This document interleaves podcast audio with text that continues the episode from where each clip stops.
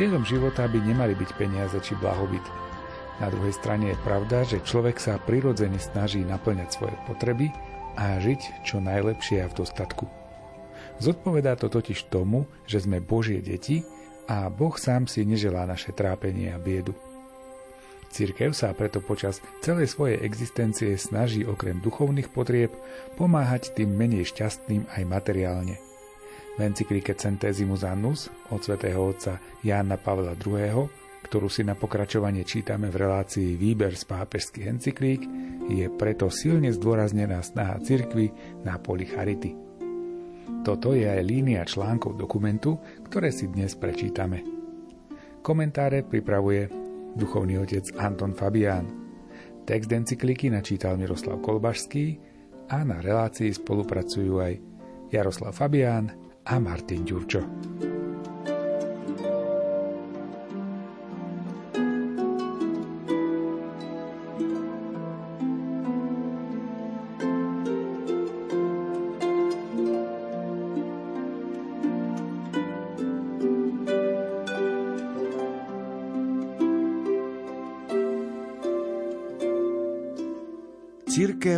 Verná príkazu Krista svojho zakladateľa, je na tomto poli vždy prítomná, aby svojim dielom poskytovala núdznemu človekovi materiálnu podporu, ktorá ho neponižuje, ani z neho nerobí predmet starostlivosti, ale mu pomáha dostať sa z ťažkého položenia podporovaním jeho ľudskej dôstojnosti. S veľkou povďačnosťou voči Bohu musíme poukázať na to, že charitatívna činnosť v cirkvi nikdy nevyhasla a dnes zaznamenáva mnohostranný a povzbudzujúci rozmach. V tejto súvislosti si zasluhuje osobitnú zmienku fenomén dobrovoľnej služby, ktorému cirkev žičí a podporuje ho. Na prekonávanie dnes rozšíreného individualistického spôsobu myslenia treba konkrétne úsilie solidarity a lásky. Začína sa v rodine, kde si manželia navzájom pomáhajú a generácie sa vzájomne o seba starajú. Takto sa rodina stáva spoločenstvom práce a solidarity. Stáva sa však, že rodina, keď sa rozhodne plne zodpovedať svojmu povolaniu, ostáva bez nutnej podpory štátu a nemá na porúdzi dostatok prostriedkov. Je nevyhnutne potrebné podporovať nielen rodinu, ale aj sociálnu politiku, ktorej hlavným cieľom musí byť sama rodina. Musia jej pomáhať poskytovaním náležitých prostriedkov a účinných foriem podpory pri výchove detí a starostlivosti o starých ľudí, aby sa zabránilo ich vylúčeniu z rodiny a aby sa tak posilňovali vzťahy medzi generáciami. Okrem rodiny aj iné stredné spoločenské skupiny plňa dôležitú úlohu a uvádzajú do života špeciálnu sieť solidarity. Tieto skupiny v skutočnosti dozrievajú na pravé spoločenstvá osôb, oživujú spoločenské vzťahy a zabraňujú tomu, aby človek klesol do anonymity a neosobnej masy, čo je v modernej spoločnosti častý prípad. Človek žije v rozmanitých medziľudských vzťahoch a v nich vyrastá subjektivita spoločnosti. Jednotlivec dnes stojí pod tlakom z dvoch strán. Z jednej je štát a z druhej trh.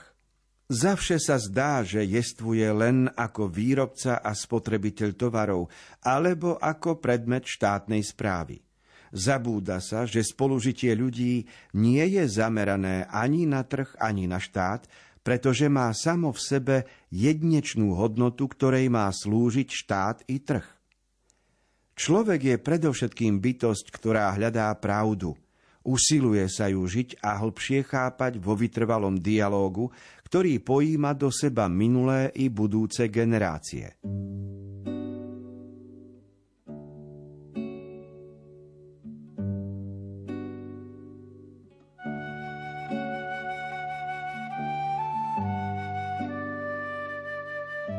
Pre naplnenie charity a dobrovoľníckej služby je dôležitý vzor. Aj v psychológii sa hovorí o tom, že ak niekto má v dospelosti rozvinúť správne vzťahy v manželstve, musel mať v detstve vzor otcovstva, vzor materstva, vzor rodiny. Absencia vzoru v rodine sa prenáša do dospelosti. Zaujímavé, že to isté platí o solidarite a dobrovoľníckej činnosti. Čiže tam, kde si manželia navzájom pomáhajú a generácie sa o seba starajú, píše Jan Pavol II v encyklike Centesimus tam potom aj deti nadobudnú schopnosť, že vedia sa zapojiť do dobrovoľníckej činnosti. Kde táto iniciatíva nie je, tak potom nastupuje individualizmus a uzatváranie sa do seba, lebo v takých podmienkach, v takých okolnostiach žijeme. A okrem rodinného prostredia pápež pripomína aj určité skupiny, lebo človek žije na nejakej ulici, má nejakých kamarátov, je v nejakej triede e, do škole, chodí s niekým na šport a tak ďalej. Čiže existujú iné náboženské, spoločenské, športové, kultúrne skupiny a toto, že niekam dokážeme patriť, to v nás aj prebudza pocit solidarity, lebo medzi ľuďmi sa rozpráva, vymieňajú sa skúsenosti a teda sme pozbudzovaní k solidarite. Dôležité je výjsť z anonymitis a neosobnej masy.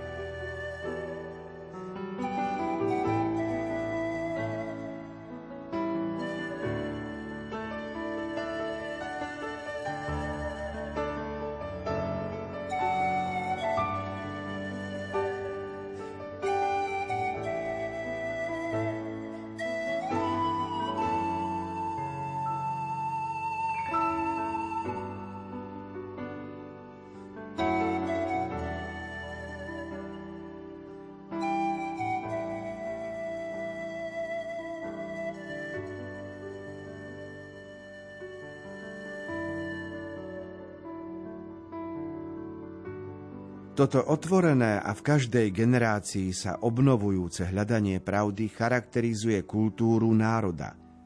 Veď dedičstvo odovzdávaných a preberaných hodnôt sa stále podrobuje kritickému pohľadu mladej generácie. Kritický pohľad neznamená nevyhnutne búrať alebo vopred odmietať.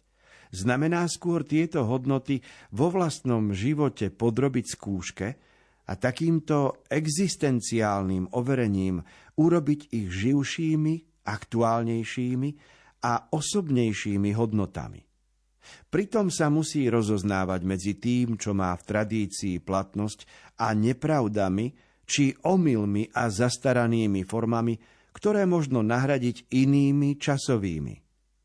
V tejto súvislosti hodno pripomenúť, že aj evangelizácia sa vpravuje do kultúry národov tým, že ju podporuje na ceste k pravde a že jej pomáha v úsilí o čistotu a obohatenie.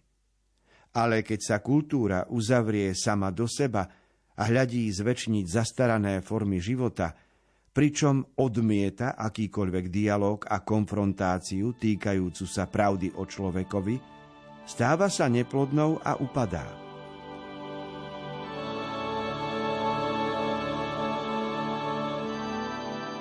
Vo vývoji ľudstva hrá veľkú úlohu aj kultúra národa. Jan Pavol II pod tým rozumie pravdu o človeku a tá pravda musí byť overená určitým poznaním, skúsenosťami e, z minulosti.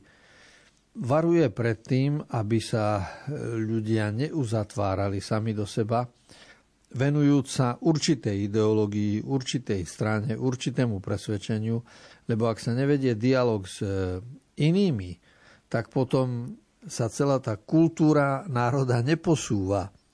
A samozrejme, že všetci túžime potom, aby sme okolo seba videli kultúru národa, ale začať treba od seba, práve v otvorenosti a v ochote viesť dialog.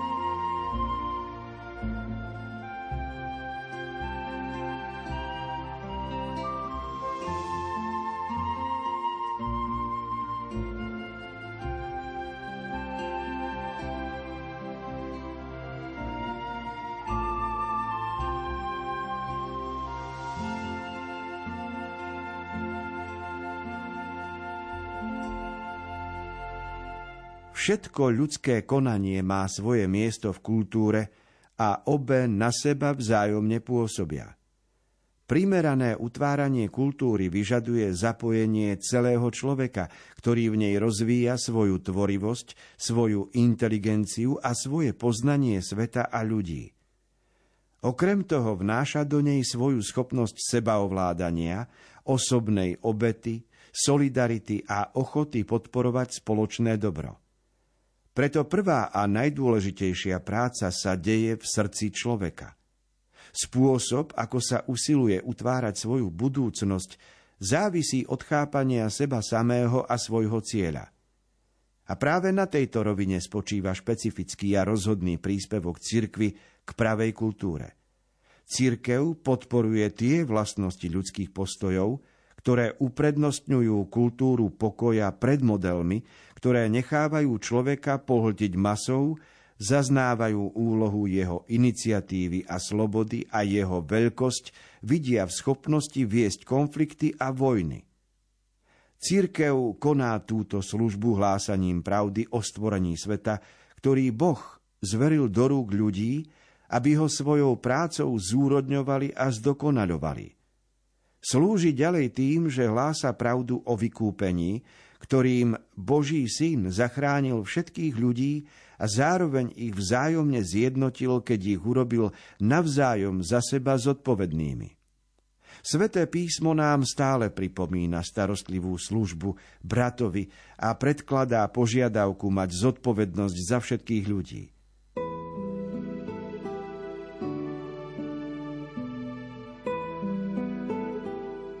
Keď sa hovorí o kultúre národa, tak e, Jan Pavol II pripomína sedem bodov, ktoré sa musia rozvíjať, ak sa má hovoriť o kultúre človeka.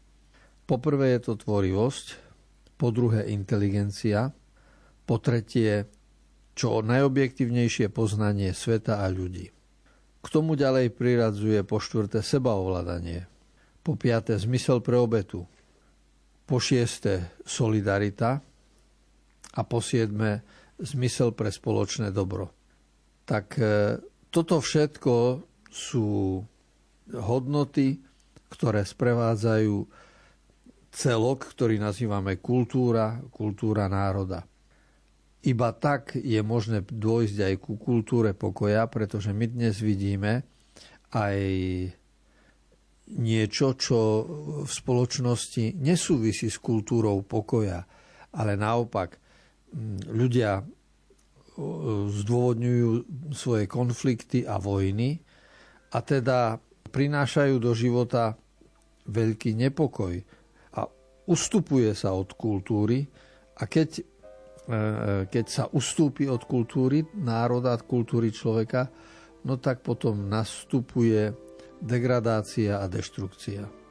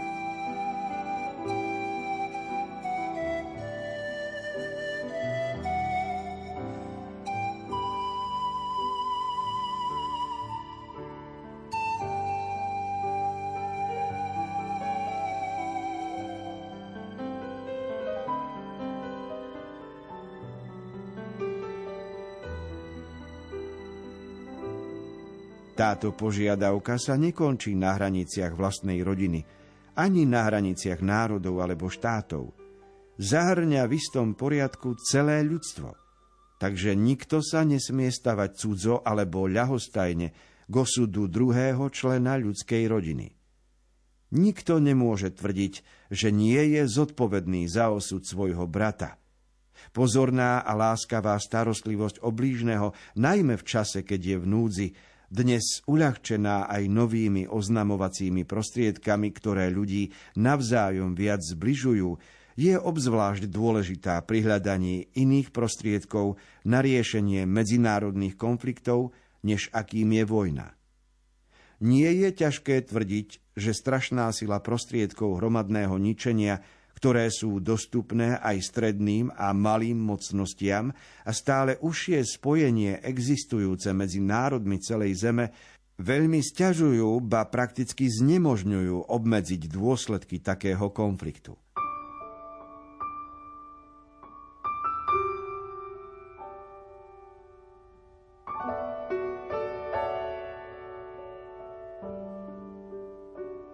My si ako kresťania samozrejme, že uvedomujeme, že nikto nemôže byť e, ľahostajný voči neprávostiam, ktoré sa dejú okolo. Aj vyjadrujeme svoj názor, aj sa usilujeme tým, že konáme dobro, prispievame k pokroku sveta a zodpovedáme tomu, čo je stvoriteľský Boží plán s každým jedným z nás. A to súvisí potom aj so solidaritou, s charitou, s vzájomnou láskou k blížnemu To všetko v, v encyklike Centesimus Annus Jan Pavol II analyzoval a znovu počiarkol.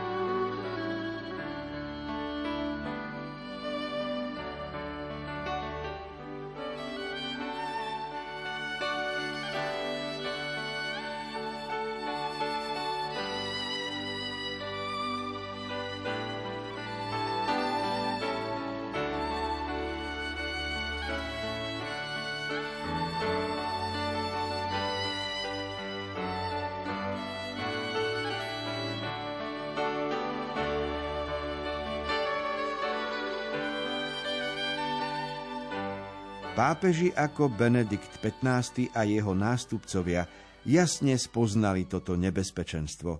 I my sme pri príležitosti najnovšej dramatickej vojny v Perskom zálive zopakovali výzvu Nikdy viac vojnu. Nie, nikdy viac vojnu, ktorá ničí život nevinných, ktorá učí zabíjať a zároveň hubí život tých, čo zabíjajú, ktorá zanecháva po sebe dlhotrvajúcu stopu hnevu a nenávisti, čím ešte stiažuje spravodlivé riešenie problémov, čo ju vyvolali. Ako vo vnútri jednotlivých štátov nadišiel čas, aby namiesto osobnej pomsty a odplaty nastúpila moc zákona, tak je teraz naliehavo potrebné, aby podobný pokrok nastal aj v medzinárodnom spoločenstve. Nesmie sa pritom zabudnúť, že vojna má väčšinou reálne a závažné príčiny, skrivodlivosti, ktoré ľudia trpia, nesplnenie oprávnených požiadaviek, biedu a vykorisťovanie veľkého množstva zúfalých ľudí, ktorí nemajú reálnu možnosť zlepšiť svoje postavenie pokojnou cestou.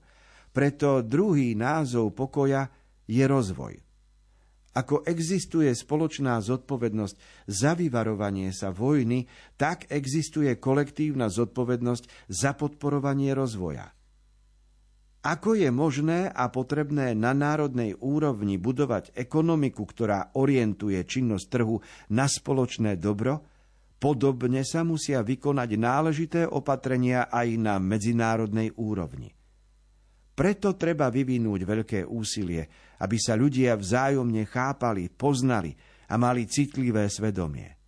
Treba túžiť po takej kultúre, ktorá umocňuje dôveru v ľudské schopnosti chudobného a teda v schopnosť, že si prácou môže zlepšiť svoje postavenie, ako aj pozitívne prispievať k hospodárskemu blahobytu. Aby sa to dosiahlo, musia sa chudobnému, jednotlivcovi alebo štátu poskytnúť reálne dosiahnutelné možnosti. Utvárať takéto príležitosti je úlohou svetového úsilia o rozvoj, čo zahrňa aj zrieknutie sa ziskových a mocenských pozícií, ktorými disponujú prosperujúcejšie ekonomiky. Toto môže priniesť hlboké zmeny do ustáleného spôsobu života, aby sa zastavilo mrhanie prírodnými a ľudskými zdrojmi, a tak umožnilo všetkým národom a ľuďom na zemi podieľať sa na nich v dostatočnej miere. K tomu treba pridať ocenenie nových materiálnych a duchovných dobier, ktoré sú ovocím práce a kultúry dnešných odstrčených národov, čím sa dosiahne ľudské obohatenie celej rodiny národov.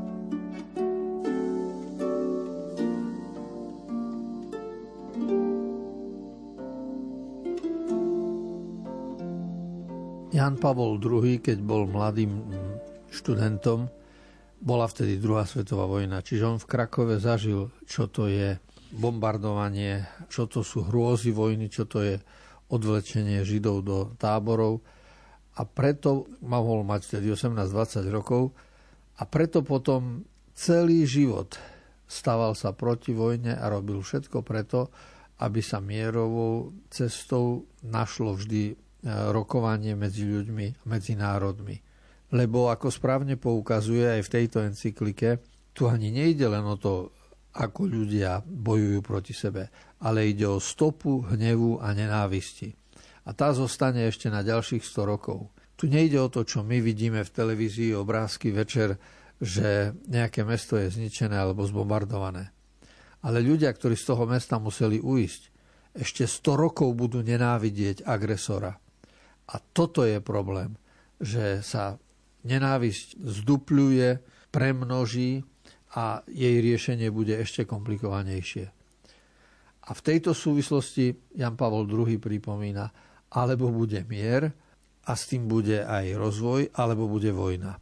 Čiže ak chce byť, nebyť vojna, ak má byť mier, tak musí byť napomáhaný rozvoj, pokrok, zveľaďovanie, rast – pretože to je životu vlastné. A neblokovať rozvoj, to je príspevok ku mieru vo svete.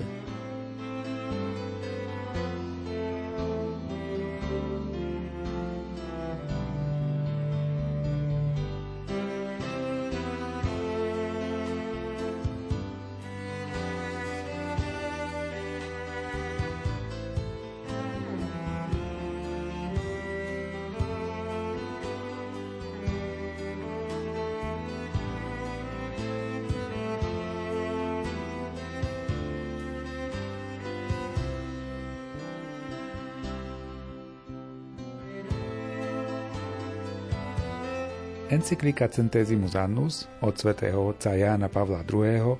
je dokument, ktorý sme si dnes čítali a komentovali v relácii Výber z pápežských encyklík. Čas, ktorý nám bol určený, sme naplnili. Počuť sa tak budeme opäť o týždeň s ďalším pokračovaním. Pre dnešok sa lúčia a pohodu pri rádiách prajú tvorcové relácie Miroslav Kolbašský, Anton Fabián, Jaroslav Fabián a Martin Ďurčo.